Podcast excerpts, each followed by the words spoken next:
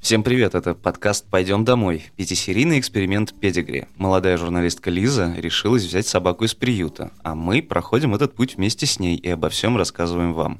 Помогают Лизе наши гости, хозяйка шести собак и актриса Настя Задорожная и кинолог Константин Карапетьянц.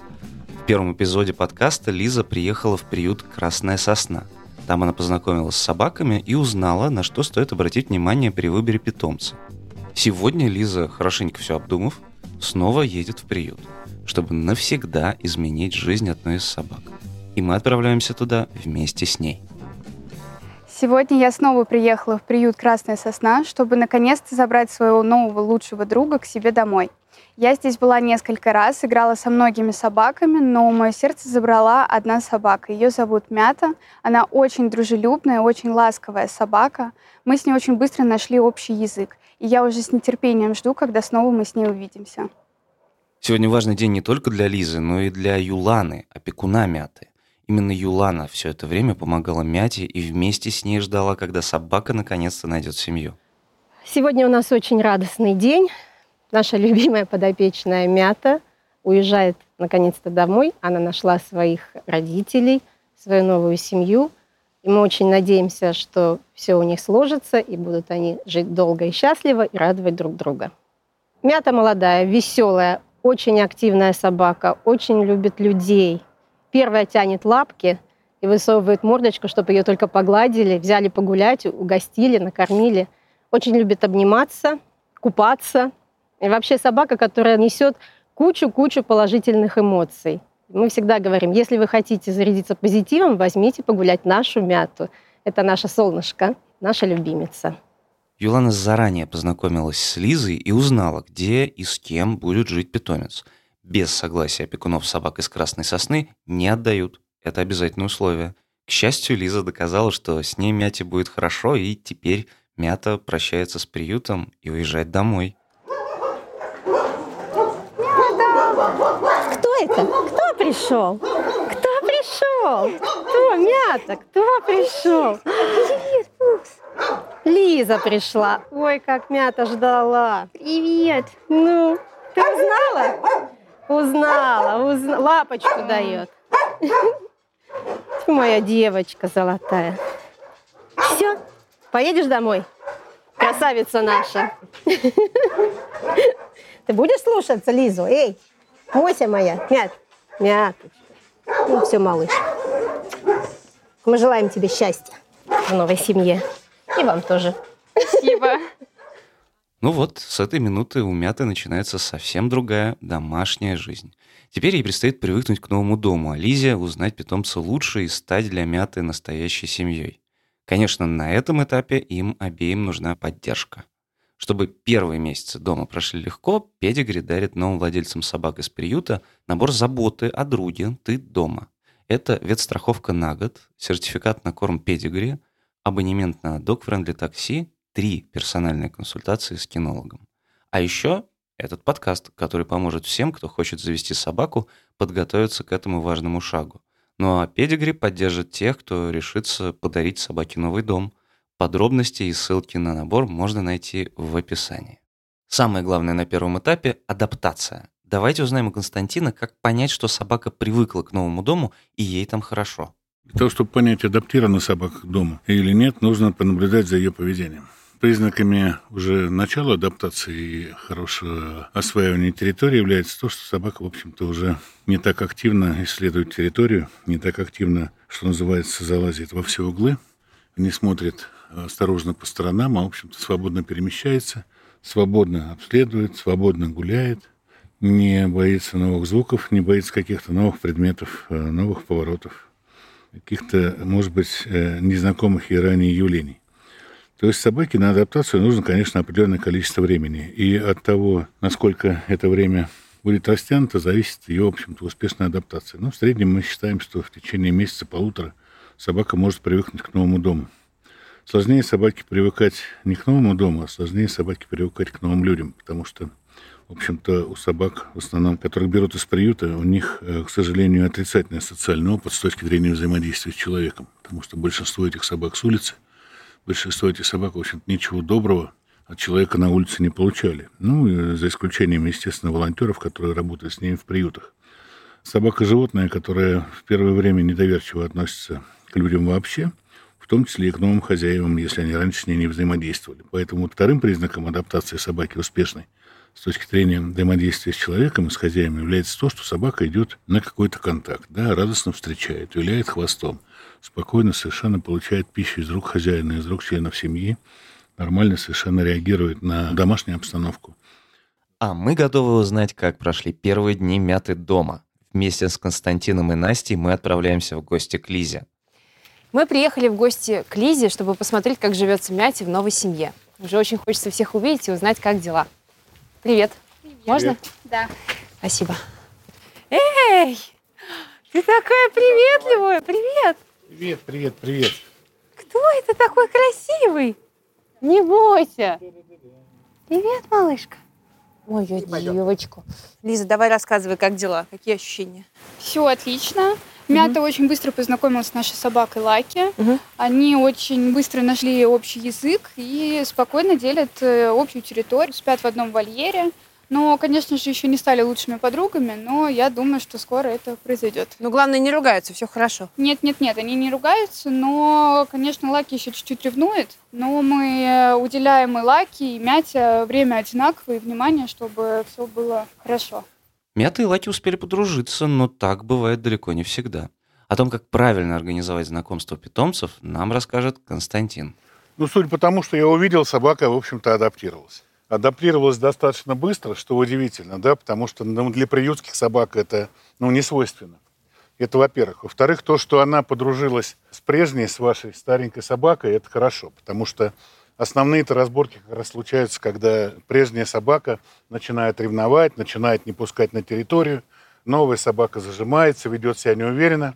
Теперь нужно следить за тем, чтобы не было серьезных разборок, это в первую очередь. Поэтому кормить пока нужно раздельно, чтобы не было претензий к пище. Может быть, если играть, то пока раздельно, постепенно наблюдая за тем, как собаки будут реагировать друг на друга во время игры, во время приема пищи, чтобы не возникала искусственная конкуренция. Вот искусственную конкуренцию нам создавать нельзя. То есть нам нужно обязательно остановиться на этапе такого доброго сотрудничества, доброго знакомства, ну и потом доброго существования. То, что делаете вы сегодня, вы делаете все правильно, и я уверен в том, что у нас все получится хорошо. У нас вообще все время было две собаки, но одной уже нет, и поэтому Лаки очень сильно тоскует, ей было одиноко, mm-hmm. не с кем играть, и мы на семейном совете решили взять собаку именно из приюта. И вот так вот у нас появилась Мята, и сейчас мы чувствуем, что все на своих местах, все дома, mm-hmm. все вот как будто так и должно было быть. Ну, сама себе послушай, трогательная история какая. Ну, это же замечательно вообще. Я очень рада. Я считаю, что Мяте реально очень повезло. Мы тоже так считаем. Да, Мята? Да. Довольная собака. Кстати, Насте, как и Лизе, приходилось знакомить питомцев друг с другом. Вот что она об этом рассказывает. У меня сначала была мальчик-девочка. Они довольно быстро наладили отношения, плюс-минус погодки. Им делить было нечего. А вот дальше, когда появился, например, Рокси, они с Барсом немножечко... У них были трения, но довольно быстро мы их как-то утрясли. Таких прям проблем глобальных я не видела. Ну, плюс, конечно, я согласна тут и с мнением Константина, что ну, желательно не создавать никаких искусственных э, видов конкуренции. И той, и другой стороне изначально уже непросто, да, уже да. какая-то новая ситуация, обстановка, поэтому надо максимально вообще сделать так, чтобы им было комфортно друг с другом.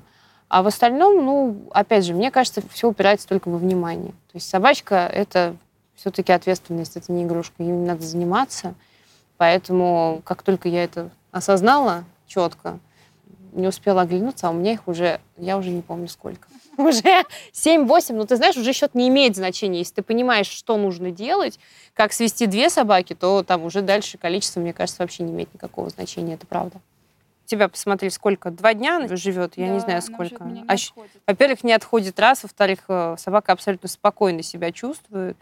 Это все говорит о том, что она попала в правильные руки. Это... Да. Тебе очень повезло, милаш, тебе так повезло. Я очень надеюсь, что у вас все будет хорошо, и это не последнее твое усыновление, удочерение в данном случае, да. Она очень классная, прям очень. Понимаем, Настю, чем больше собак, тем больше радости. Ну а в новом доме, где Мята уже успела завести друзей, к ее приезду подготовились. Например, у нового питомца Лизы уже есть все необходимое для прогулок. Константин расскажет, что нужно купить для первой прогулки с собакой, на самом деле не так уж много. У людей есть одежда, у собаки одежда есть тоже. Только не та, которая предохраняет от дождя, да? А то, что мы называем специальным снаряжением. Специальное снаряжение – это ошейник, поводок. Иногда на первых порах, когда мы выгуливаем собаку, мы используем шлейку, предохраняя как бы и обезопасивая собаку от того, что она убежит, вырвется и так далее. Да? То есть, ну, собака привыкает, поэтому, возможно, разные неприятные варианты с точки зрения того, что собака еще не привыкла к улице, не привыкла к прогулке, не привыкла к хозяину, и у нее могут возникнуть попытки вырваться. Из ошейника и это сделать легче. Поэтому иногда выгуливают на шлейке. Поводок должен быть такой, чтобы он, в общем-то, был вполне себе прикладист к руке, удобен, не резал руку, и чтобы ее можно было воспользоваться на прогулке. Да? Не очень короткий, не очень длинный, чтобы не запутался в руках и в ногах. Обязательно должен быть ошейник, на котором какой-то опознавательный знак с точки зрения, так сказать, клички собаки, телефона должен быть. Это на случай непредвиденный. Надеемся, что таких случаев не случится, но, тем не менее, обязательно нужно какую-то идентификацию собаки иметь.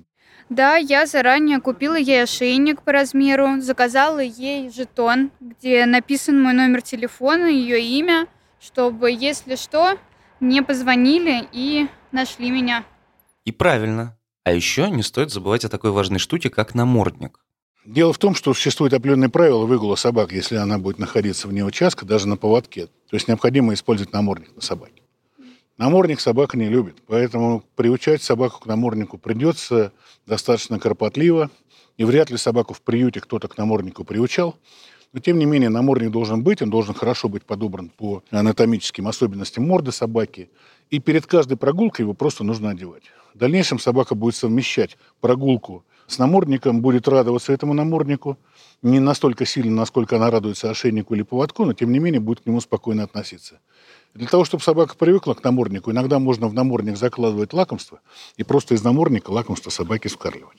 Вот эти три основных вида снаряжения, поводок, ошейник и намордник, да, они всегда должны быть доступны для вас вместе, но недоступны вместе для собаки.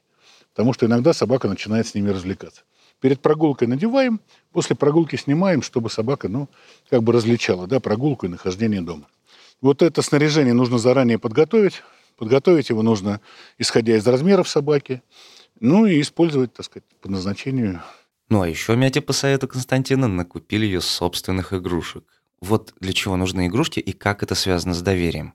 У собаки должны быть игрушки. Собаки сами по себе игривые животные, особенно молодые собаки. Да? Поэтому взаимодействие между собакой и хозяином, оно происходит не только в тактильном плане. Да? То есть, когда мы гладим собаку, потрепываем ее за ухо, где-то там, может быть, валяемся с ней на лужайке, возимся с ней и так далее. То есть, игрушка, которая вызывает у собаки определенный интерес, которая отвлекает ее от каких-то безобразий, которые собаки любят где-то покопать, где-то что-то порыть, где-то что-то поискать. Мы можем отвлечь ее игрой. Это мячик, это кольцо. Это может быть какая-то чурочка деревянная.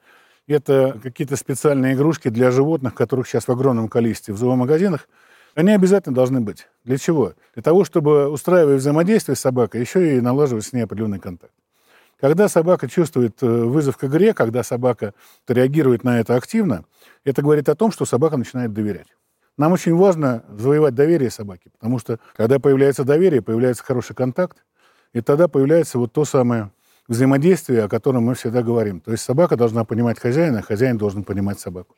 Мята обожает играть. У нее есть любимые игрушки. Футбольный мяч, обруч. Она обожает за всем этим бегать, со всем этим играть. И любит, когда я с ней играю с ее любимыми игрушками. Итак, игрушку мы накупили, но и это еще не все. Не забудьте выбрать ветеринарную клинику и повесить ее номер на самое видное место.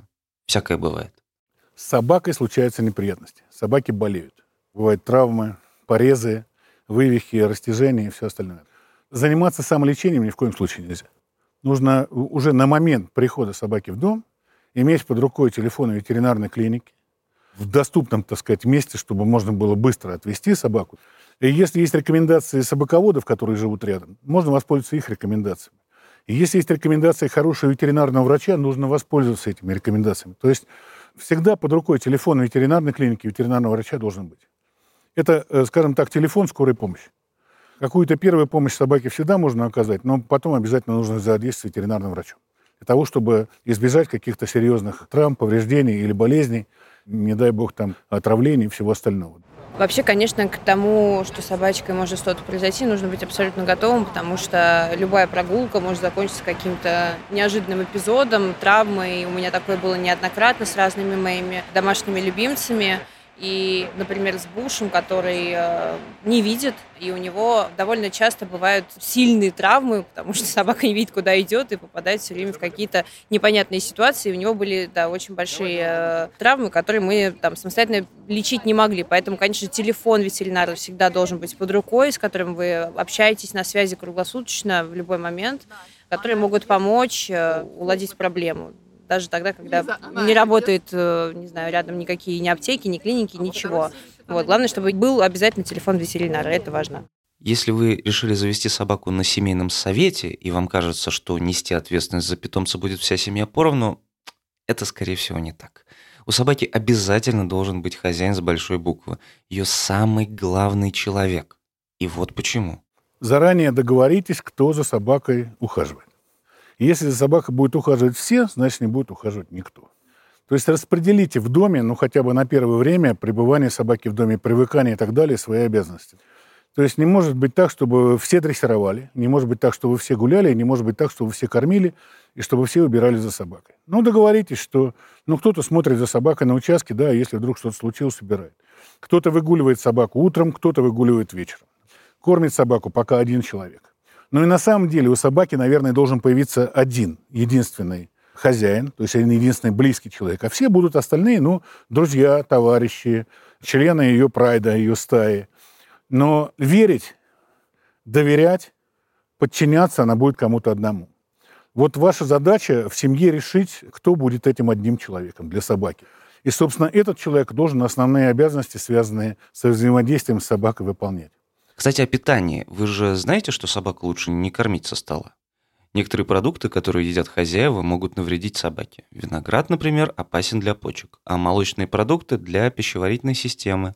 Кроме того, с домашней едой сделать рацион сбалансированным не получится, и это тоже очень быстро скажется на здоровье. Зачастую владельцы собак думают, что питание собаки и питание человека идентичны. Это совершенно не так.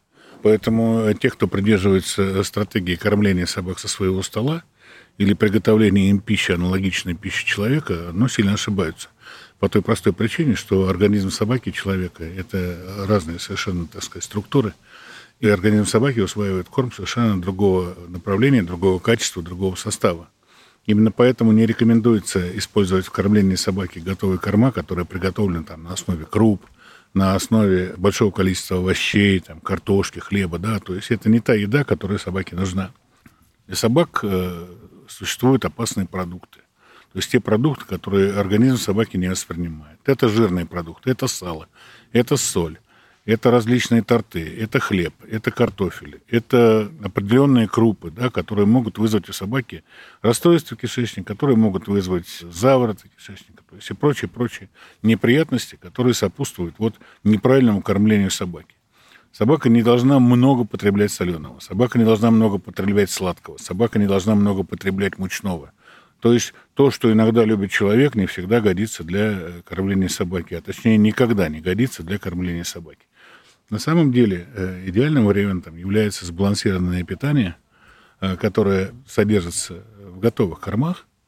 И это сбалансированное питание позволяет собаке в полном объеме получить необходимые микро-макроэлементы, необходимый состав белков, необходимый состав жиров, необходимый состав углеводов. То есть когда мы говорим о сбалансированности корма, мы подразумеваем то, что эти корма сделаны непосредственно под организм собаки, непосредственно под те особенности организма, которые у собаки есть. Что касается кормления, однозначно кормить нужно готовыми кормами, ничего не выдумывая. Это удобно, это просто. Открыл упаковку, насыпал в миску, поставил рядом в обязательном порядке, всегда в доступном количестве и качестве воду. И, в общем-то, забыл о том, что у вас есть какие-то проблемы с питанием собаки. Ух, ну сегодня мы узнали очень много. Кстати, судя по тому, как выглядит и бегает Мята, у нее с питанием все отлично. Мята, я тебе сейчас такую вкусняшку дам. Вот все-таки здорово наблюдать за этим вживую. В первый раз видишь собаку в приюте. Думаешь, какая замечательная собака. Нашла бы она поскорее своих хозяев. А тут раз, и она находит себе хозяев. Представляете? и счастлива. Это же так вдохновляет. Я очень надеюсь, что это вдохновит всех тех, кто решится взять собаку из приюта. Во второй серии нашего эксперимента Лиза забрала Мяту домой, а актриса Настя Задорожная и кинолог Константин Карапетьянц приехали к Лизе и Мяте в гости. Мы узнали, как правильно подготовиться к появлению питомца в доме и чем его нужно кормить. В следующей серии подкаста «Пойдем домой» Мята отправится к ветеринару, который осмотрит ее, а заодно расскажет нам, как сохранить здоровье собаки. Оставайтесь с нами.